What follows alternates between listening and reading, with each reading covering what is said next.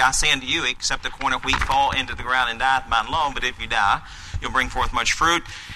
And I wanted to get to know God better. Now, I, I, don't know that I told you this, but I want to get to know God like no other Christian on the planet. And that was a decision I made. And because of that, it's now that's that's uh, it changed everything about me because uh, uh, uh, y'all remember my favorite color? I told you two years ago my favorite color is. And because you know that is because you spent time with me.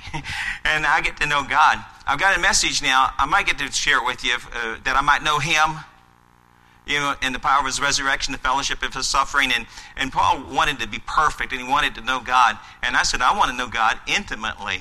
And I, and I moved it up a bar. I want to God, get to know God like no other Christian on the planet. And so that, therefore, because of those decisions, uh, uh, I've got to spend time with Him like no other Christian on the planet. And I've got to love Him like another Christian on the planet. You've got to get to know God like Abraham did. You're going to have to love him like Abraham did. And he said, I'll put my thing on the thing that thou lovest. and that was what he, Isaac, thy son, the one thou lovest. He even said that in Genesis. He said, I want you to put him on the sacrifice. You know, he was, and uh, so he will put his finger on the thing that you love more than you love the Lord, and that could be your wife. And that could be your eyes. That could be your hearing.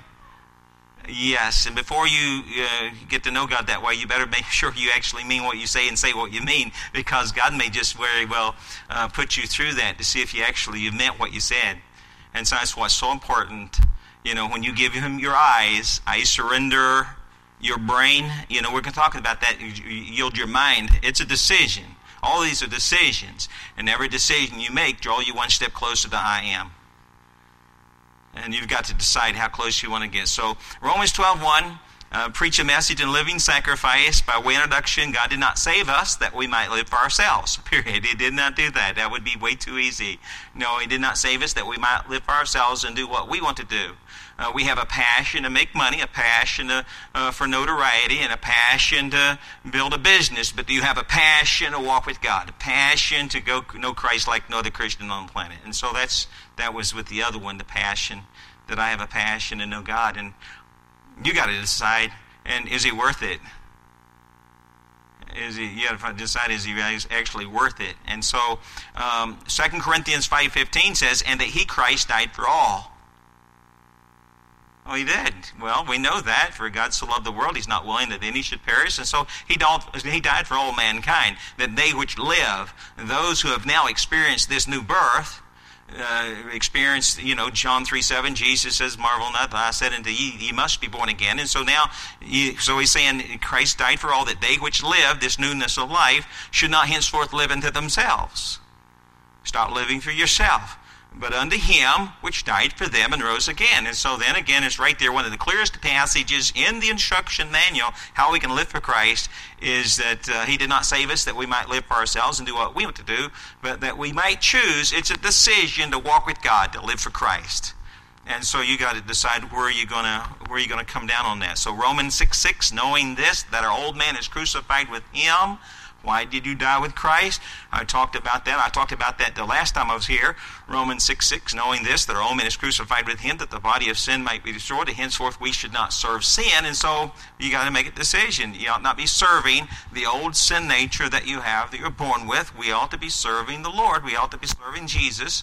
And if we're serving Him, uh, we ought to live now in such a way that we can say that we are abiding in Him. We're united in Him. We're in fellowship with God. There's nothing between my soul and my Savior. That don't make me perfect. Just I keep a short account of sin. I don't wait till I go to bed at night. I don't say, Lord, please forgive me my wrongdoings. you know, call sin by its right name. You lusted today. That was wicked. Matthew 5 28, whosoever look on a woman to lust after her, you've committed adultery with. You need to get that thing right. 1 John 1 9, if we confess it, he's faithful and just to forgive us and to cleanse us from all unrighteousness. And then we need to build up guardrails. I love guardrails going around the mountain. I love that's Proverbs 25 28. He that hath no rule over his own spirit is like a city broken down and without walls. So we're living the Christian life with no walls and no guardrails. And you're going, I mean, you're an easy mark for the devil. I mean, no guardrails and no walls. You know, that was what was around the city of Jerusalem. And so, if you don't have some walls up, you're going to drift toward the world and worldly pleasures with very little resistance. So, you got to build your walls. And Joshua 1, uh, Joshua 1 9. Have not I commanded thee, be strong and good courage, be not afraid, neither be thou dismayed, for I am with thee whithersoever thou goest. And that's Walmart, that's Kmart, and that's the, in the house, you know, and so, in Christ in the room. And so we, you take this knowledge. You're in a classroom. You've been in the classroom ever since He saved you. That means you're in school. You, you might as well like school because you're going to be in school until He takes you home. Okay? And so He's building character. And so He's up all night and he's got you on his heart and mind, and he's going through and he says, Well, can I? He's like a, a, a mechanic, he, just like the NASCAR mechanics. They, they, they get a bunch of money just to tweak this engine so it'll get the best performance out of the engine uh, before it explodes. Well, the difference is God will tweak you, put you, he'll make it very uncomfortable, and he'll tweak you. You think you're going to explode. He'll get you out of the comfort zone, but I'm telling you, he's already promised he's not going to let you explode, okay? He gave a way to escape. So you can. So once you start thinking like Christ and learning you know what He's doing in your life, and you know He just didn't leave us here and take off, and He's trying to build character, not only in this world, the world to come. And so, in one we realize 2 Corinthians five fifteen is one of the clearest passages in the Bible, which teaches teaches us that He did not save us that we might live for ourselves and do what we want to do, but we might choose to live for Christ, to walk with God, to talk to God, to fellowship with Him, having talked back to us through His Word, and we're to do what He says go where He wants us to go, bring our life in total submission to Him, and then we'll discover what the normal Christian life is about. Normal Christianity 101. And then it goes from there. And so now, with that in mind, uh, and so, old man crucified with him might be destroyed. So you ought not be serving the old sin nature. Remember, I told you how to. Uh, you have. Uh, uh, you can turn the old sin nature off. Remember, you go home, turn on TV. Something comes on TV not fit to watch. I told you two years ago. I just never. See, I never forgot it. you see, you go home tonight, turn TV on. Something comes on not fit to watch. So what you do, you get. You can. You can. You get up and turn the thing off. Does it cease to exist? No, it exists out there somewhere, but you turned off the, the reception. The sin nature exists. It exists when you got up this morning. He probably wants you to hit the snooze button. Uh, he exists in you right now. He'd be wanting to go home time I get done in two hours, and then he'll be crying to go home. And then he'll be crying. He'll be crying when you get home, and he and you can turn him off like that bad TV program. Under the power of the Holy Spirit of God, you have the same power over the sin nature that you ought to have over a bad TV program. Don't forget it. That's it. That's I mean, just, whew, you just grew a bunch right there. Providing you actually believe any of it, fully persuaded that he actually sin shall not have dominion over you. You no longer have to stay into the bondage of complaining. If you do, you choose to do it. It's not his fault. It's your fault. You see, this we should have. We should have already got this. So now we're going back over. I'm telling you, it's real. It's real. He never told us something we could not do. Uh, we should be far greater David had nothing on us. The Apostle Paul, he gave us the book. We got the Spirit of God 24 7. We got the whole book. Man, we ought to take it to a new level. To a new level in our walk with God. And I challenge you to do that. So your body's not your own to do with as you please. you got started it, okay? 1 Corinthians 6 19 through 20. What? No, you're not. Your body is the temple of the Holy Ghost, which is in you, which you have of God, and you're not your own. I'm sorry. You were bought with a price. Therefore, glorify God in your body and your spirit, which are God's. So, why do, you, why do I hide His Word in my heart? You should know this one by now. Why, why? I'm challenging you to hide His Word in your heart so you can walk with God.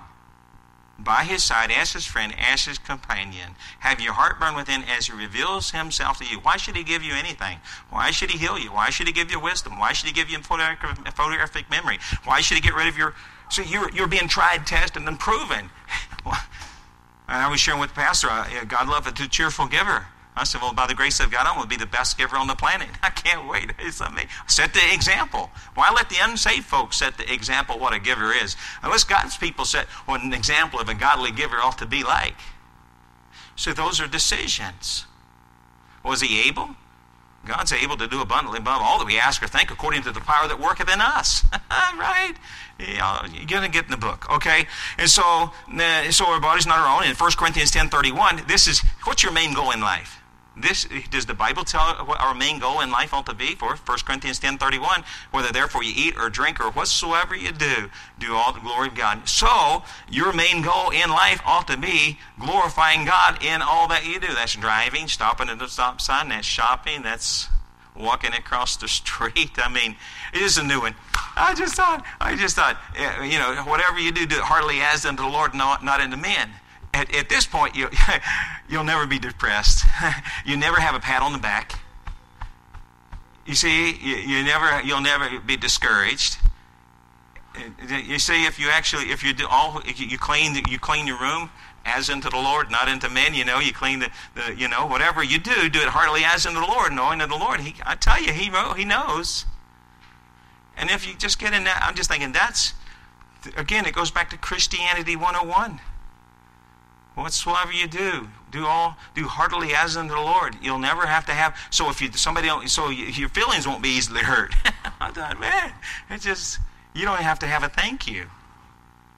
It, it, can you imagine what that would do for God's people if they actually believed it and got a hold of it?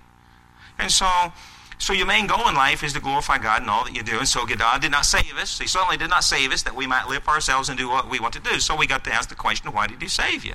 Well, God saved us so that we would actually walk with God. he saved us so that we could walk with him, that we might live for Christ and do the will of God and glorify God. And, and, and, and you say, well, how do you do that? How do you live for Christ? How do you do the will of God? How do you glorify God? And how can you stand before him one day unashamed? Well, the Bible tells us how we, the children of God, can live such a life for Christ. And it's found here in Romans 12, 1 and 2. And the Paul is talking to Christians. I beseech you, therefore, brethren, by the mercies of God, that ye present your bodies a living sacrifice. That's a decision. Now, you hard part over, hard part past. No, that's a decision. Discipline's hard, and we ought to discipline ourselves like an athlete w- would. Work out day in, day out, you know. There's certain things we don't do no more, certain places we don't go no more you know, an athlete going to the Olympics. Uh, that's another message I have that, you know, he's not going to go to McDonald's. I'm sorry. If he, he's got his uh, uh, prize in mind, his gold, he's got, he, he and he's, there's certain things he's not going to do anymore. And if you want to walk with God, you make no provision for the flesh. You have no confidence in the flesh. And certain things you don't do no more. Certain places you don't go no more. Not that they're wrong. It's just that they, when it comes to walking with God, you know, golf is not it. You'll never be good at golf. He requires more of my time now than ever before. And sometimes it's just, he says, he wants me to come to him and not ask for anything. He just wants me to stay in his throne room and just kind of look around.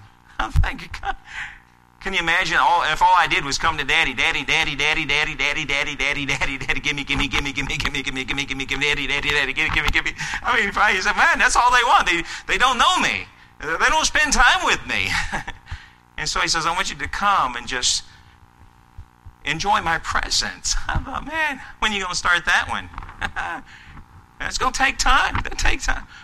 Was it, does it really matter? I'm telling you, yeah. He's, he says, son, I, I always just got to go and spend time in his presence. I don't have to say anything. It's better, I guess.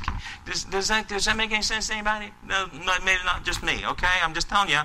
You know, if all you did is come to daddy and you want this, you want that, you know, but can you come to daddy and say, Dad, I love you? You know, I just wanted to be around you because I love you. I don't want anything. You like, what's wrong with you? You know, you know, what's, well, you know, you know what I'm saying? But anyway, you'll get there. And so why then don't, why do you save you? You say, preacher, how can I do that? How can I live for Christ? Do the will of God, glorify God. The answer is found in the Bible. Oh, the text. It tells us how to live such a life for Christ. And I'll share with you again what was shared with me some 30 years ago. The Apostle Paul, I beseech you therefore, brethren, by the mercies of God, that ye present your bodies a living sacrifice, holy, whatever that means, set apart, dedicated to God, holy, acceptable unto God, uh, which is your reasonable service, well pleasing to God. And then he says, Be not conformed to this world, but be ye transformed by the renewing of your mind, that God's people may prove what is that good and acceptable and perfect will of God. And so, and the only way you can accomplish this is by means of the mercies of God. So, with no extra time, we'll notice three things. Number one, present your body as a living sacrifice. That's a decision. Then uh, be not conformed to this world, and then be transformed.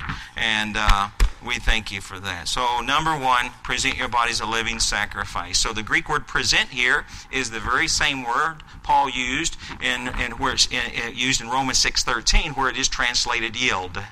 And so uh, here he said, Neither yield ye your members. And we talked about that. Members are body parts. That's your ears and your eyes and your mouth and your lead foot, you know, and different things. So neither yield ye your members as instruments of unrighteousness unto sin. Don't yield your tongue to gossip. Let all bitterness, wrath, anger, clamor, and evil speaking be put away from you. And so, and yield your tongue to God.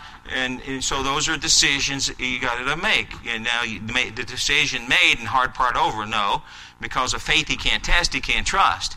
And he'll test you on your strength. By the time you get some of this mastered, you got he'll he'll he'll feed out the string. You know, he'll let the noose go, and you'll just keep going, going. Nothing happened to me yet. The guy's not suddenly going to panic and do something about it, and all of a sudden, you got you, and you go you start over again. Okay. Like if we would judge ourselves, we should not be judged. You did read the book, right? Well, nothing has happened to me yet. God's not suddenly going to panic. You got to get to know Him, okay? Just because something hadn't happened, that don't mean things are going smoothly, okay? He's given you an opportunity to get right, so He won't have to do it. God is God is so good, and so so neither yield to your members as instruments of unrighteousness unto sin, but yield yourselves unto God. Well, it's the very same Greek word. So what was Paul saying? He's simply saying this: Hey, folks, present your bodies a living sacrifice to God. He said, Will you uh, yield your bodies a living sacrifice to God? Not as a dead sacrifice, but as a living sacrifice. And then in Romans 6.11, likewise reckon ye also yourselves to be dead indeed unto sin. Now, in that sense, we're a dead sacrifice. Dead indeed unto sin, dead indeed to living for ourselves. Uh, we choose to live for Christ and others. So again, again, you're going to have to learn to die. Die, die daily. You're going to have to die to your dreams, die to your plans, die to your ambitions, die to your goals, die to the life you've made for yourself. And so once you make a decision to die, and then you, I've been dying for 30 years. It's not something I've, I've, been dying daily. I've been dying and dying and dying and dying and dying. Why? The more I get, to, the more I die, the more Christ gets to call the shots. He gets to. It's not my will, but thine. He gets to live out His life in and through me. Like that's what He wants to do. He wants to live out His life in and through all of us. And so. Uh, you're, but then, but that verse goes on to say, uh, uh, but alive. It says, likewise, reckon ye also yourselves to be dead indeed unto sin, Okay, dead indeed to living yourself, dead indeed, and, but alive. That's the living part, but alive unto God through Jesus Christ our Lord. Let not sin therefore reign in your mortal body that you should obey it in the lust thereof. Neither yield ye your members as instruments of unrighteousness unto sin, but yield yourselves unto God. Norm, as those that are alive from the dead in your members as instruments of righteousness unto God. And so you can, for, and then he said for, I think it's verse 14 or 16, for sin shall not have dominion over you. And I think that's a wonderful promise. Sin shall not have dominion. You no longer have to stay in sin. Uh, we no longer have to stay under the bondage of any sin. It's the sin that you just can't sin. I haven't even preached on presumptuous sins. And that's one of my. I, I, that's usually I. After two or three times I get in a church, I, you'll never forget it. I mean, that's one that most people remember. You say, "Remember that day you preached on presumptuous sins? Let them not have dominion over me. Then I shall be upright, and I shall be innocent of the great transgression, and this, that, and the other, and all." And it's the sin that he's dealt with you ever since the new birth. And if you think you get victory over pornography, alcohol, whatever, chocolate, if you've been saved 25 years and gone to church all your life and da da da and this, that, and the other, and, and then finally, after a long ordeal, he gives you deliverance from chocolate, you don't understand the thing, first thing about victory. You see, he gave you victory over pornography and chocolate the day he saved you. Now, you may not be living like it, driving like it, or shopping like it, or eating like it, but it's all, I'm telling you, it's already done. It's a done deal. And so, I, actually, I talked about that two years ago. And so, what are you saying? So, you no longer have to stay in sin. You no longer have to stay under the bondage of any sin. As a Christian, you do it. You choose to do it because He set you free. God set you free from the dominion, from the controlling power, from the rule and reign of the sin nature once and for all, not from the presence of it. I don't know that I told you that. I know. You know why? You know what? Not from the presence of it. he says, "Son, that would have been way too easy." I thought that's it. If he'd have took it away, eradicated the sin nature, man, we even had nothing to fight against. Man, we just, we just, he left it there to build character in his kids. Isn't that great? God is so good. He never made a mistake. You can say no. Well, you don't know how hard it is. I mean, he never told you something we could not do. We tell our kids, say no to drugs. We tell them something they can no. That's a decision. And so it was the same thing. He left the sin nature so he could build killer in his kids. He could have took it away, but that would have been way too easy. And so, uh, so because you've been set free, you've already been set free from the dominion, control, and power, rule, and reign of the sin nature, not from its presence, because that'd be too easy, but his power to rule and reign in your life.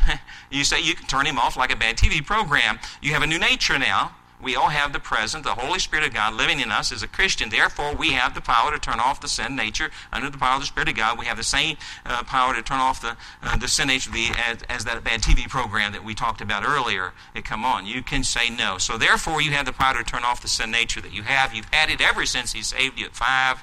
Uh, you might not know that. It may take you another decade to get it, but you don't have to. So, now, as we move on, Galatians 2.20, I am crucified with Christ. Now, in that sense, you, you're a dead sacrifice. You're dead indeed into sin, dead indeed to living for yourself. But that verse goes on to say, nevertheless I live. Well, that's the living part. That's the living sacrifice. Nevertheless I live, yet not I. Well, folks, I have no life.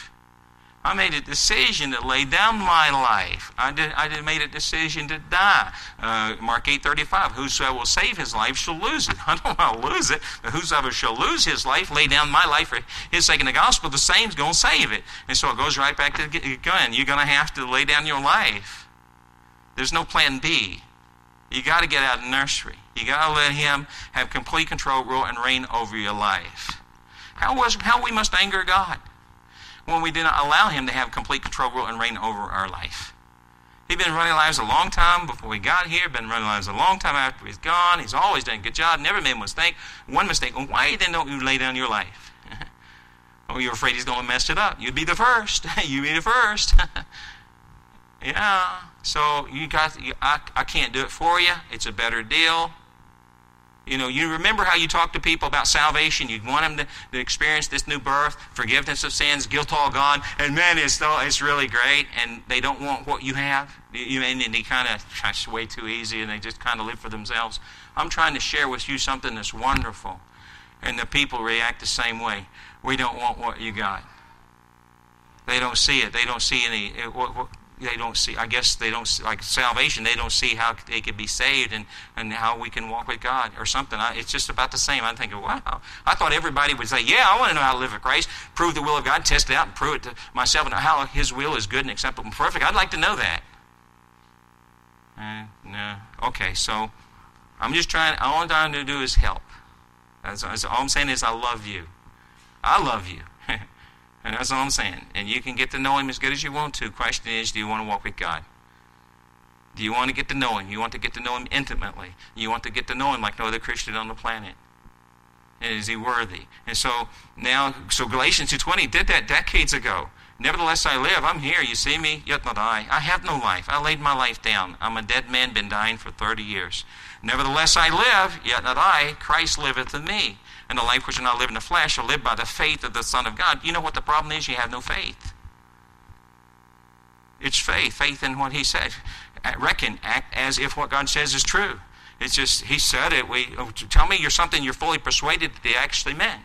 And so it's living by faith. It's impossible to please Him, for He that cometh to God. Can you imagine you stand before Him and you say, "Oh, ye a little faith"? Well, folks, I, I don't want that. I, I wish I'd have done more. Uh, oh, you little faith and he'll bring the storm. I mean, he told the, the ones to get in the boat and cross the other side, and he calls a great storm, and they out there, ah! I mean, he already told him going inside and this, that, and the other. So he'll bring a great storm in your life. And try to test and prove you to see if you're, you know, we talk, we talk, we like to talk the talk, but we don't want to pay the. And that's what I'm saying. You got to be serious. Because when you say, I believe, he, he, he, you know, I surrender, he actually took you at your word that you actually meant what you said. And so, so how can you live for Christ, do the will of God, glorify God, be what God wants you to be? How can you stand before Him one day unashamed with a praise in mind? Well, you can you can be what God wants you to be as you make a decision to yield your life to Christ, yield your body uh, a living sacrifice to God. Not a dead sacrifice, but a living sacrifice. He wants you dead indeed to sin. He wants you dead indeed to living for yourself. Paul, what do you mean by living sacrifice holy? The word holy here means that which is dedicated. That's what I'm saying. See, Paul had nothing on us. He's given us instructions. The word that was given for admonition so we can take it to a new level in our walk with God. The 20 century Christian has it. I mean, what a. We're still in the land of the living. We can take it to a level that these guys, they, you know, uh, uh, Samson, you know, I, I, don't know if I told you about Samson. He could carry a city gate nearly 40 miles on his back, but he could not resist Delilah. I mean, the man had a real problem. Well, that was written for our admonition. We don't have to make the same mistake he made. And then uh, Solomon, he already did it. He did everything. He everything under the sun, man. And the whole duty of man is to fear God and keep His commandments. I mean, we don't have to. I just got out and said, man, I don't have to do what that guy did. He, blew it, you know. You know, and I don't have to. I don't have to do all that. And he's supposed to be the wisest, you know. I'm thinking, wow, you know, Paul, what do you mean by a living sacrifice? The word holy means that which is dedicated, that which set apart. So what was he pointing? He's simply saying this: a living sacrifice is to be dedicated to God. A living sacrifice is to be set apart to God. When you make a decision to walk with God, to live for Christ, to pursue the will of God, uh, to yield your body, I mean, you made the final decision in your life. Okay. and that's why you got to get in the book and find out what you ought to do. And so what he's saying here um, you are dedicated yourself to God. You're setting yourself apart to God. This is a simple reminder that now, at this point, everything you possess belongs to Him. Your life, your dreams, your plans, your ambition, your goals, every ability that you have, every spiritual gift that you possess, every talent that you have, it all now belongs to Him. You've actually given it back. You laid down your life for Him who died for you. I just, I just, I just made a simple decision to lay down my life for someone who who, who, who, who, who died for me. And so that's what he wants. So your life now, your dreams, your plans, your ambitions, your goals, your children, your family, your car, your house. I had this one brother in Christ. He said, "Brother, I love my hair more than I love the Lord." Now, I, I, I, I, hey, I met someone. He said, "I love my." She said, "I love my dog." dog and Lord, and your, hair and Lord. And I don't know what it is in your life, Facebook and Lord. I mean, there was this one girl, she wanted makeup, you know, and, and, and she wanted her makeup more than she wanted the Lord. And I said, Codria, come on, okay, put your hands up, Lord, you know. what? She said, but it's in my head, but not in my heart. it's not that she did not know. And then finally, she decided to, and it's like John Wayne, you know, whatever, preeminent, you know, and you got to decide, and you going and once you make it, this it starts with a decision. The decision here, and then he'll take you at your word. Whosoever will come after me, Mark eight thirty four. Whosoever will come after me, let him deny himself, take up his cross, and follow me. And I don't know that I'll have a chance to talk about that one, but you know, it's a life of self denial, and you got to die. The cross was an instrument of death when Jesus and, and when he told the crowd, "Whosoever come after me, uh, you know, die him, deny himself, take up his cross." Well, the cross instrument of death, and so when a prisoner was crucified by Rome, it was his job to pick up his cross or cross beam, place it on his shoulders, carry it out to the place of execution. So when a prisoner took up his cross, he was good as dead. He wouldn't do anything else after he took, his, took up his cross. He was a dead man. So when Christ said, Hey, will you walk with me by my side as my friend, as my companion? I want you to deny, deny yourself and die. I want you to die. and die to what? The life you've made for yourself. And come walk with me. And let me have complete control and reign over your life. And now, and that's normal Christianity 101. Uh, you, I didn't write it, he wrote it. And so you must yield your bodies a living sacrifice to God. So here, here it is. So, for example, you need to give your mouth to God. Really? Yeah. Ephesians 4 31 and 32. Yield your tongue to gossip, or yield your mouth to the Lord. Let all bitterness, wrath, anger, clamor, evil speaking be put away from all malice. Be ye kind, tenderhearted, forgiving one another, even as God for, God for Christ's sake hath forgiven you. And so, if you're going to present your body as a living sacrifice dedicated to God, present the body to, tonight. It's going to be more than being uh, making a commitment to going to church Sunday school, Sunday morning. Was it Tuesday night? Right? Y'all come to church, so Sunday, Sunday morning, Sunday night, and Tuesday night. What, this what I'm sharing is going to be far greater than that. that that's, that, that's, that's four of the hardest things you'll ever do for Jesus, and that's go to church, make up your mind, be, be in church, because now you got opposition from the devil. You're going to be opposed by every decision you make. Every decision you make, you're going to be uh, opposition from the devil. He don't. He, he, his will is that you might rebel. He don't want you to walk with God. He don't want you to talk to God. He don't want you to get to know God. Uh, he, he wants you to rebel. He loves sins. He loves wickedness. He despises someone stopping at a stop sign. He despises righteousness. You should see, we should all get, we should know all this. Right? So it's going to take another decade to realize that 1 Peter 5 8, be sober, be vigilant, put your mind in gear be on the lookout for danger. You got an adversary, and his desire is to swallow us up, leaving no trace that we've been here. And he's doing a great job. And so, if you're going to present your bodies a living sacrifice dedicated to I am, it's going to be more than just going to church. Uh, it's going to be more than reading the Bible every day. I'm sorry, it's going to be more than praying every day. It's going to be more than being a witness for Jesus every day. Four of the hardest things you'll ever do for Him. It goes against the world, the flesh, and the devil. If any one of these three succeed, the world, the flesh, the devil, they're going to mess you up in your spiritual growth and you walk with the I am. And so, and we'll talk about that in a minute. So, if you're going to present your body as a living sacrifice dedicated to God, it's going to be more than putting your tithes and offerings in the offering plate. Really? Yeah, you must yield your bodies a living sacrifice totally to God. And that's the key totally to God, totally dedicated to God, at this point totally given over to God in every single way. You don't go through your life and say, I'm going to, you know, you divide a little life in little parts and say, Lord, you can have your supreme here, but I'm going to operate by another principle over here. That doesn't, that don't work. Door number one, door number it's all it's all his, and then let him have complete control, and then let him guide you. And then he then acceptable in a guy it gets worse. okay, yeah, it gets worse. It's not oh you can present your bodies and you're going to die, and then you live the God. You know now he says which is your reasonable service. Then the apostle Paul said acceptable the God, which is your reasonable service. So the word acceptable here speaks of something that is well pleasing to God. Because I was in a church last week. Last week I said I'm not here to please you. I'm here to please God. That's I'm on a mission for the Almighty. He said, Go tell my people I'm not well pleased. I said, You know, that's not going to go down well, Lord. He said, Well, John the Baptist lost his head, Stephen was stoned, and I was crucified, and you're not going to be exempt. But he said, You know what? I think he raised me up in the 21st century so that when you stand before him one day, you will have no excuse. Isn't that great? Go tell my people you know, yeah, you, when you stand there, you're not going to say, "Well, no one told me."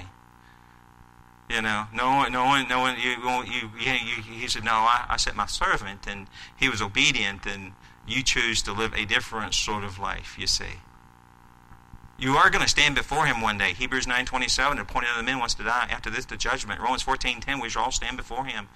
Romans 14:12 says, "So then every one of us will give an account of himself to God." And it's going to be wood, hay, stubble. It's going to be gold, precious stones. You got to decide: Is he worth it? Are we living for God? I mean, this is not our home. We're merely passing through. You have a passion to make money, a passion to build a business, but do you have a passion to walk with God? That's the bottom line. And so you got to decide how you can do it, how you can live for Christ, do the will of God, glorify God. It starts with presenting your body a living sacrifice, holy, dedicated to God, set apart, which is your reasonable service. He is the only one we must please. Whatsoever you do, do it heartily as in the Lord, not in the men. And Jeremiah 17, 9 and 10, the heart is deceitful above all things and desperately wicked. Who can know it? Uh, the Lord search the heart. I try the reins, even to give every man according to his way and according to the fruits of his doing. I'm telling you, God knows. He knows why you do what you do. And so he, he knows your heart. And so, brethren, um, so let's go. So the Apostle Paul accepts. So what was Paul saying? He's simply saying this You have not been saved to please yourself. Sorry. You have not been saved to do what you want to do down here in this life. Uh, you have been saved to yield your bodies, present your bodies a living sacrifice to God, so that you can walk with God, talk to God, fellowship with Him, totally dedicated to God in every single way, so that God is now well pleased with His kids, totally given over to God, seeking only to please Him, because that's our reasonable service. Period. And that's that don't take a decade to get. Didn't take me a decade to get it. And they said, How long did it get? It's when the pastor presented this to me, and he says, Norman, this is, the, this is what you ought to be doing. It didn't take decades to get it. It was a matter of me just applying what he taught me. You just like you're supposed to think and read it at the same time. You know, he said, You're supposed to study to show thyself approved unto God. I mean, I had a business successful. I had, and all of a sudden, next thing I know, four years later, I'm going off the Bible college. No, it was five years later, I'm going off the Bible college. They wouldn't accept me in Bible college. I had to get me a GED. It took me several years just to get the GED. I think they felt sorry for me. I, I still didn't know anything about it. I just answered, I just kind of filled in the blanks after the second or third time, they gave it to me, and I went off to Bible college. And I get to Bible college and conjunction, what's that? Now I didn't know, and then to get, get, get speed reading, didn't know that, but I did know that I can do all things through Christ which strengtheneth me. And I graduated May 3rd, 96, a Bachelor of Biblical Studies degree, majored in the Bible and Evangelism, minored in Pastoral Theology and Missions, like in two classes, having three majors in four years with a 4, 4.0. And I'm just simply saying, God has, what He has done for me, He can do for you. It's just been one good decision after another. I just, well, I just, I didn't know anything. I didn't know absolutely zero. But the man of God stood up, that's the pastor, stood up, obey them to have the rule over you and submit yourselves. That's a law start. And so he just said, Normally, you're supposed to do this and do this and do this. If you do this and do this and do this, this is going to happen. I thought, okay, I got it. And just like my teeth, you know, and the dentist says if you do this and do this and do this, you know, you don't don't. He told me, you know, I am going to the dentist tomorrow. Uh, I hadn't been there in a couple of years, you know. He's told me the last time I didn't have to be back in three years. I have no, I don't know that I have any trouble with my teeth, but uh, when he set me down in the chair, he began to clean my teeth, you know, and he spent a couple hours, about eight years ago, a couple hours or more on my teeth, you know, and he did this and did that. And then when I got done, he put me in the chair and he spun me around. He says, You know what James 4 17 says? Therefore, to him that knoweth do good, knoweth not to him in sin. I said, Yeah, I know what it says. And he's, I'm going to tell you how to take care of your teeth. But I'm just thinking, wow, here's a man who's going to take care of my teeth, and all he's asking me to do is do right. Do right. He said, Now, Coke's out of the question. You don't, don't drink any more Cokes. Can you imagine that? You want to walk with God? Certain things you got to get rid of, right? no more golf. You never get golf. Okay? You may not be willing to pay that price, okay? But don't get mad at somebody who wants to walk with God. Come alongside and say, Praise God. Amen. Go for it. And so he said, Coke's out of the question. He said, Now, if you got to have a Coke, you can have a Coke. Well, you know, satisfy the flesh. But he said, Drink it down with a straw. I said, What? He said, Yeah. He said, Don't sip on it. Don't sit there and sip on it. He said, If You got to have one. He said, Just take a straw and suck it past your teeth and just let it go on down. I thought, Well, that's the, and you've got to have a snack at night. You get up and you go to the restroom. You got, you know, you have got a snack at two in the morning. He said, Brush your teeth. My snacks are gone now. I can't even have an orange slice at two in the morning. Orange slice are gone. okay, I'm just, I don't know how you, I'm just telling you, I'm, the reason I know that because I've been there, I've done that. I just don't do it no more. You floss your teeth. You brush your teeth. Then you got 1001, 1002, 1003, 1004, 1005. You got to spend two minutes. You know, you, but you can quote scripture. Put scripture on the mirror or something. You can do something while you're doing. Discipline yourself. And so I'm, I'm excited. I'll go back. Uh, I was there two years ago. And uh, I was in there less than 30 minutes. Doom, doom, doom. Man, now my wife gets in the chair and he says, You've not been doing right. he looked in there and he said, he could see, he could see doing right and not doing right. Okay. He started on her teeth at 9:30, didn't get done till noon. Okay. He says, I got to close your mouth. So he closed the mouth, went out to eat, and he started again. It went from 1:30 all to 4 o'clock. Okay. I'm just telling you, you can take it easy way or the hard way. That's your decision. It's available. And I'm just to me that was just you know, it was so simple. I just obey, obey, and do what he said. And I know people got stronger teeth and people have weaker teeth. This I know, and this, that, and the other. But it doesn't hurt just to do what he instructs you to do. If you'll do this and do this and this, so God's the same way. Eh, you know, he's he's be not conformed to this world. So present your body as a living sacrifice. And so, okay, so so you're not going to serve God. Actually, if you don't get this, you'll never serve God to the full extent He wants to use you in His service today, let alone the world to come. Okay. So I'm not saying he won't use you. He's using you today. Uh, you know, his church got his lights on, this, that, and the other. But I'm not to the full extent he wants to use you today in his service. A greater level of service, and you ought to be looking for that. So that you know, if if if your body's not totally dedicated to God, if your body's not totally given over to God in every single way, you'll never be used to the full extent that He wants to use you today. That's all I'm saying. So, so ask, let me ask you something. Do you have anything in your life today that is not totally dedicated to God? That could be your dog. That could be your hair. that man cut all of his hair off. his wife said, I wanted you to get right with God, but I didn't want you to cut all your hair off. he cut it off. He come in bald, man. Uh, he got it. Didn't take him a decade to get it, but he. But you know, I don't know what it is. God knows how to get. I'm simply saying, be warned. God knows how to get what you're trying to keep from Him and He's patient. So, do you have anything in life today that's not totally dedicated to God? Do you have any plans in your life over which the Spirit of God does not have complete control, rule, and reign? Do you have any er, areas in life where you say, Lord, you can have everything but this? Well, He knows how to get it. And so, now I'll present you about His living sacrifice. You got to decide. And now, number two, be not conformed to this world. Evidently, there were some Christians in Rome who were fashioning themselves like just like the world. They were acting like the world. We have the same thing today in the 21st century. They were copying the world's standards, they were playing the world's music, and they were wearing the world's clothes.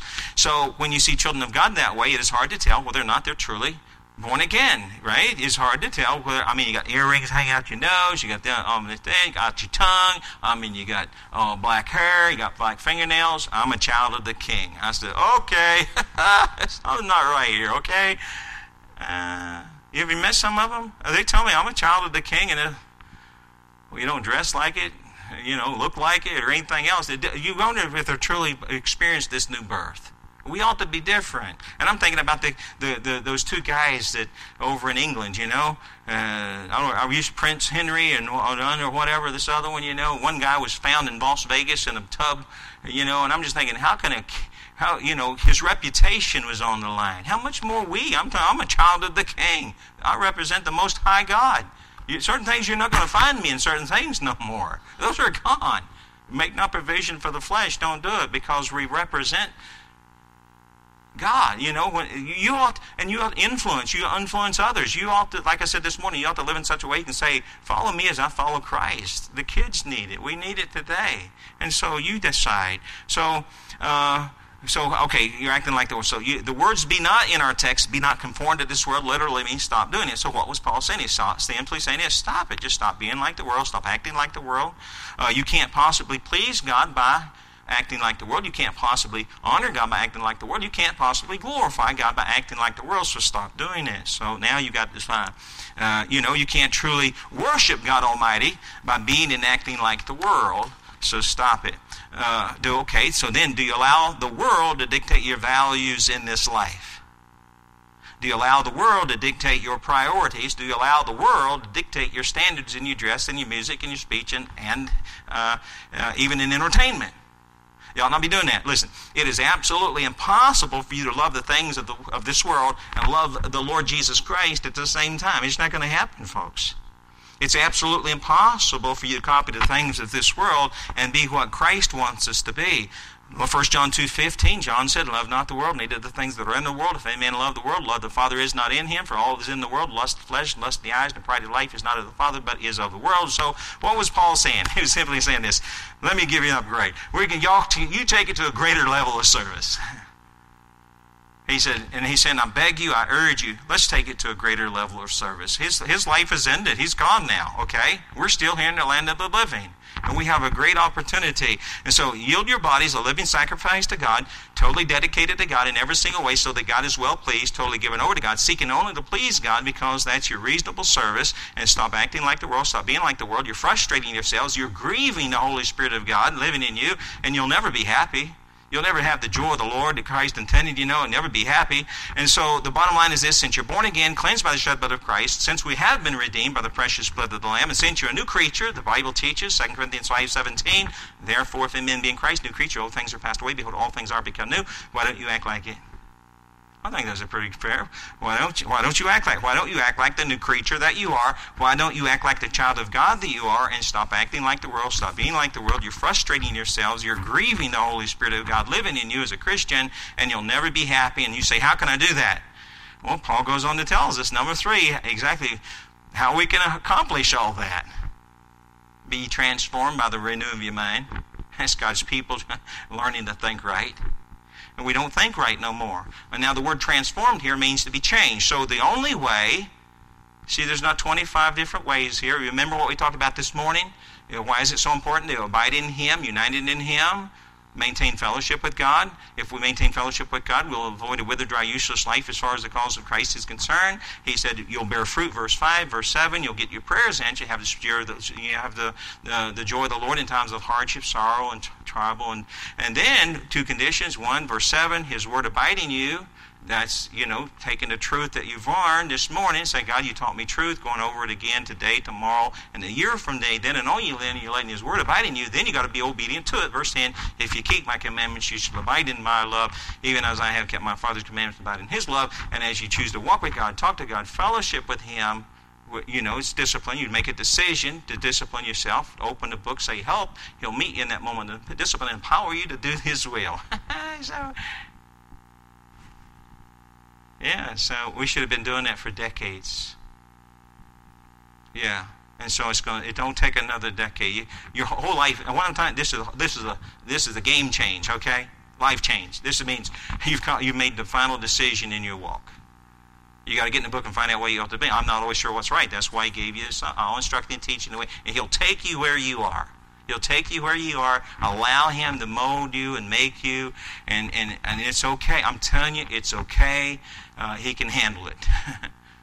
but see, you don't see you don't see the unknown. You don't see the heartache, the pain, the difficulty. But He will meet you in that moment of discipline, and He'll empower you to walk with Him. And so but he just wanted to build character in his kids. So now, okay, here we go. The only way you're going to come, uh, going to be what God wants you to be, the only way is to be changed by the renewing of your mind every day. You know, remember I said change begins at the new birth. Change continues as you yield to the Holy Spirit of God. Don't grieve Him by complaining. You yield to the Holy Spirit of God and the Word of God. So, uh, by learning to think right. Now, if we can actually learn to think right, stop thinking like the world, you don't. I don't even turn on TV. I don't turn on the news. I don't. I don't have. I, I, I just don't. All they do, and then I don't turn on Lush Ball or Limbaugh or whatever. I know people use it for entertainment, but the Bible says control them. The, the, the company you spend time with, control the ones that you spend time with because they can influence your character. That's the TV show, and that's the books you read, that's the video games that you play, and, and so you're going to have to and, and, and they're not going to help you, okay? And so, do my, my other thing, do if someone attacks you or whatever, are they manifesting Galatians five twenty two? Yes or no? You know, love and joy and peace and long, or are they manifesting the fruits of the flesh? That's a pretty good way to tell. You know, uh, when uh, uh, you just ask, are they manifesting the fruits of the spirit, or are they manifesting the fruits of the flesh? so why would you want them to influence your character? I mean, I don't. I, so anyway, that's freebie. But so you say, uh, uh, if you can learn to think right, learn to think like God, learn to think as God thinks, learn to think God's thoughts, you will now be transformed. You'll be transformed to what you ought to be for God. That is, God's people will truly be changed to what they ought to be for the Lord. You say, preacher, how do you do that? How does one learn to think like God? How does one learn to think right, think like God, think as God thinks, think God thoughts? That's at this point that the Bible makes a stronger speech for your attention. My pastor taught me this 30 years ago. He said, This is the record of God's thoughts. Norm, if you want to think right, you got to get in the book. You want to think like God, think God, think, think God. You got to spend quality time in the Word of God, feeding the new nature that you have. It can't be a devotional book. It can't be a sermon textbook. Norman, the Bible needs to become the very lifeblood of your mind and your thinking. I said, really? I've never done that before, but it didn't take me another decade to get it. Man, I started. Uh, just uh, you know, it was a decision, and I leaned upon God, and He gave me a little bit more. But now I've got uh, He gives me more now than, you know, why should He give me more if I'm not going to use what He already given me? And so you guys, so how does it learn to think right? And Bible's the strongest record of God's thoughts. We talk how if you uh, if you want to know what God how God thinks, read the Bible. If you want to know how God feels, read the Bible. Tell me something that He loves. I'm going to get a list of things that He loves and the things that He hates.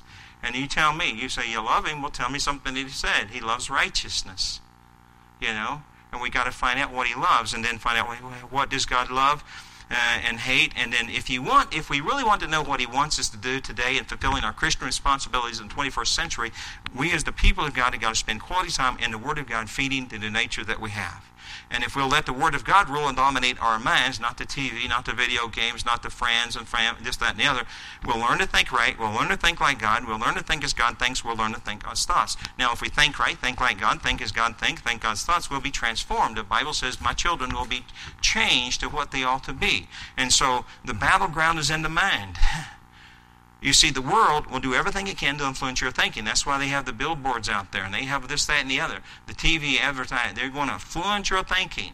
And, and, and the flesh well, the flesh will do everything it can to possess your thinking, and the devil is going to do everything he can to mess up your thinking. And again, go back to if any one of these three succeed, they'll mess you up in your knowledge of Christ and getting to know God better. They'll mess you up in your walk with God. The walk that you started, if you're not careful, if you don't, you know, keep be sober and be vigilant because your adversary, if you don't be on that, you're gonna, you're not going to be what God wants you to be. You got to have to stay on uh, just like a good soldier, you see, endure hardness of a good soldier. If any one of these three succeed, if you have no walls, I ain't talked about the walls and building up the walls and if that and the other, and having not commanded to be strong. Man, we ought to be strong. That word strong is to bind, to cleave, and to fortify. And that's just like taking a pencil. This is a pencil.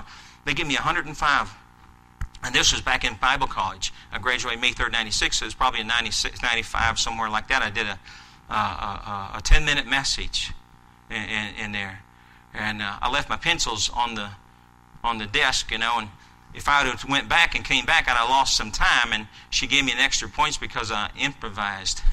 I said, "Well, this is the weak Christian. This is the Christian. Don't take time to read the Bible. He don't know who God is. What he, he don't." Jeremiah 32 verse 27. Behold, I'm the Lord, the God of all flesh. Anything too hard for me? He doesn't know anything about you know read by you know. And when when the death of a loved one, you know, his spouse dies, and maybe the death of a, of a child or, or a tragedy, hardship, problem, all of a sudden he has nothing. He just he, he's a weak Christian. He's not obeying Joshua 1 9, Joshua 1 8. This book of the law shall not depart out of thy mouth, but thou shalt meditate therein day and night. He's not doing that. That thou mayest observe it according to all that is written there. For then thou shalt make the way prosperous, and then thou shalt have good success. Well, he don't even know what he said. And so when trouble comes, hardship, pain, uh, pain, difficulty, IRS, poop, Clinton in, White House. I mean, I'm telling you what, poop, and you're going to break like that. I'm saying, man, a strong Christian, wow, he already, he knows who God is. He knows God is on the throne. He knows that God's calling the shots. I mean, he knows you know, and everything give thanks for this. First Thessalonians uh, uh, five eighteen. Everything give thanks to the will of God in Christ Jesus concerning you. Uh, all things work together for good to them of God. In Romans eight twenty eight and Jeremiah thirty two verse twenty seven. Behold, the God of all flesh is anything too hard for me. And Jeremiah uh, thirty three one. More the word of the Lord came to Jeremiah the second time while he was yet shut up in the court of the prison. Thus saith the Lord, the maker thereof, the Lord that formed it, established. The Lord is his name three times in one verse. He said the person making this promise is Jehovah. Put his very reputation in line. Promise one of the greatest promises in prayer. Calling to me, I'll and show the great and mighty things what thou knowest not. I'm telling you what, when, the, when Clinton get in, he still be standing, you see. Praise God, bring it on. okay, Christianity 101. You should have got that already. I got that nearly 30. I'm telling I'm not got to the hard stuff yet, okay? That was 30 years ago. I, I was welding. I was just a babe in Christ. I was welding and a piece of the, the slag off of the rod, embedded it on the pupil of my eye. But I didn't remember, I didn't know all about Joshua 1 9, but I didn't, I did know that he was with me. Have not I commanded thee, be strong. They put me in like a, football helmet kind of thing, and they pushed my eye open and spread open. They took like a drill that you use on your teeth on my eyeball, and they began to run around on my eyeball, and that black spot became white. Okay? I don't know about you, but that's pretty direct. And I'm thinking, have not commanded, be strong and good courage, be not afraid, neither be this made, for I am with thee, Norm. you don't see me. Uh, uh, I'm telling you what, that helped me. I never got over that. And I built upon that so I can be strong when others are falling and but that and but so much more. Now he's in my car, I can't get rid of him, you know. and he knows my thoughts. Ezekiel 11:5, I know the things that come into your mind. That was an upgrade. I can't even get by with a dirty thought now. Okay, not that I want to. You see, now I got to keep. I got to live a godly life in His presence, and He wants the same thing. You say, preacher, what must I do? You need to give your mind to God. You need to yield your mind to the Lord. It's that simple. What do you think on as a child of God? Does the Bible have anything to say about it? Yes, it does. It goes back to Philippians 4 8. Finally, brethren, whatsoever things are true, and whatsoever things are honest, whatsoever things are just, whatsoever things are pure, whatsoever things are lovely, whatsoever things are good report, if there be any virtue, and if there be any praise, think on these things. Now, from this point forward, our mind ought to be governed and guided by these kinds of things. That's really, really turn on the, you'll ever, you'll rarely ever turn on the TV set. if you're fully persuaded. You're only supposed to think on things that are true and honest and just and pure and lovely and whatsoever things are good report. Does that make any sense to anybody? Right? You're gonna so we're gonna all do it. You know, praise God. We're gonna obey Very best way. So you might not. Okay, all right. What's the end result of doing all this? What if we choose to do what we've learned tonight? If we all choose to yield our bodies or present our bodies tonight, a living sacrifice dedicated to God, never single, totally given over to God, single, uh, seeking only to please God, because that's actually our reasonable service, and walk with Him. And from this point, we're not going to allow the world uh, to uh, dictate our values. We're not going to allow the world to dictate our priorities. We're certainly not going to allow the world now to dictate our, our, our, our, our entertainment you know, standards, dress, music. We learn to think right, think like God, think as God thinks. What's the end result, Noah? Paul goes on to say that God's people may prove what is that good and acceptable and perfect will of God. He's simply saying this by God's people just doing right, doing these things, they can prove the will of God. They can test it out and prove it to be good, and they can prove to themselves and to others. I'm telling you, it's God's will is good and acceptable and perfect. You can't improve upon His plan. He's got a plan for your life. But the different, what our problem is, we're seeking our own dreams, our own plans, our own ambition, our own goals, and we're forsaking His will, His plan, His ambition, His goals. And He says, "You are a fool. You've exchanged what I've got planned for you." And that just so it's going to take you another. I, then I met this one brother. He got so angry at me. Excuse me. His name was Derek, and Derek Sanner. That's his name. You can call him up. He's in Pennsylvania. I'll give you a number. But anyway, I was in Pennsylvania and I said, Derek, you are a fool. You've exchanged what God's planned for you. I didn't know he was planning to go to Texas. I had no that. I was just preaching. He said, Your bony finger got in my face, and he told me I was a fool. I was going to, uh, uh, and he says, In my heart, I was going to Texas. And he actually went to Texas. I said, You're exchanging what God's planned for. You're pursuing your own dreams, your own plans, your own ambition. And you're a fool to exchange what God's planned for you. Family out of church, Five years later, he calls me up and he said, Brother Stevens, he says, keep preaching it. He said, it took five years to get it. Five years I've been out of the will of God, not family, not in church. I uh, lost my job, you know, and this, that, and the other. And he said, But I got right with God, and I just wanted to let you know that uh, I never got your bony finger of my face for five years. And he said, Now I'm back in Pennsylvania. Now he's in church, this, that, and the other. He called me up in Christmas uh, a little over a year and a half, maybe two years ago. He called me up and he said, Brother Stevens, you got a need? I said, Well, I don't usually publicize my needs. I said, I want to live like George Mueller. I said, I'll just tell God, you ask him, and he tell you. And I said, know, and he says, Well, I'm asking you. And I said, Well, I need a computer. He said, How much is it? And I said, $1,299. He sent me a check for $2,000 for a man who, who, like seven years earlier, he got mad at me and went to Texas. That's amazing. But anyway, that was a true story. so, uh, if you yield your body as a living sacrifice dedicated to God, refuse to be conformed to the world, this, that, and the other, well, so you can prove what is that good and acceptable and perfect will of God. So, don't you want to live for Christ, do the will of God, glorify God, be what God wants you to be, bow the knee one day with a praise in mind? Not only be used in this world but the world to come, then like the Apostle Paul, he's already told us, uh, present your body as a living sacrifice, holy, acceptable unto God, which is your reasonable service. Be not conformed to this world, but be ye transformed by the renewing of your mind, that God's people may prove what is that good and acceptable and perfect will of God. He's, by doing these things, you can prove the will of God, test it out, and prove it to be good. And so, how can you accomplish in this life what the Lord wants us to be? We all can accomplish in this life what God wants us to be as we make a decision, a simple decision to yield our bodies a living sacrifice to God, totally dedicated to God in every single way, so that God is well pleased. Let's stop acting like the world, stop being like the world. We're frustrating ourselves, we're grieving the Holy Spirit of God. We'll never be happy. So that kind of, and then I left it. Uh, you leave it, and then I did that that five year old and eight year old girl, you know uh, where you know he has all there is of me. But that was a decision I made. Uh, you know, that, that, that's what I come up with later, several years later, when I saw the five-year-old girl, eight-year-old girl jumping up, or six-year-old, I said this morning, jumping up on under the bed, waiting for the garage door to open. So I know God's coming again. He promised I'll come again and receive Norm uh, where I am. I will be with him forever. I don't know when. He's left me here to occupy until he comes. He wants me to walk with him. He wants to call the shots and allow him to live out his life and then through me. And he wants us. And I haven't even got to Galatians 2:20. Y'all come. In, I hope you come back tomorrow. We'll boil on Galatians 2:20 and then uh, maybe Mark 8:34. I haven't even got started. I'm just. This is this is old stuff. It's almost like I have to go back 30 years and try to get. Come on, uh, there is so much more, and, and, and we're we're really missing out. You're missing out. I'm not trying to take something, he's not trying to take something away from you. He's trying to lead you to something that's wonderful. And you too, you can take it to a level far greater than I can even imagine if you'll let him have all there is of you. And so, Father, we love you. Uh, Lord, thank you so much for your word. Uh, it's right there. It's, it's, it's not complicated. Uh, if we'll spend time with you in your presence and let the Spirit of God teach us truth, and I thank you for Pastor a great teacher. I've enjoyed the time that I've heard him teach here.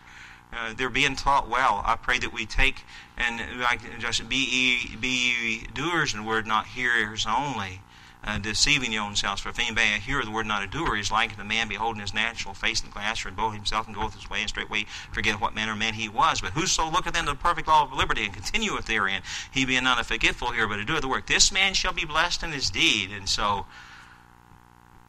we just need to get our priorities right, get just make some good decisions, and uh, allow you to have complete control, rule and reign over our walk. And we'll be careful to give you the thanks and praise for what we've accomplished tonight and what you're going to do uh, tonight, uh, tomorrow night, and, and Tuesday night. And we thank you in Jesus' name. Amen.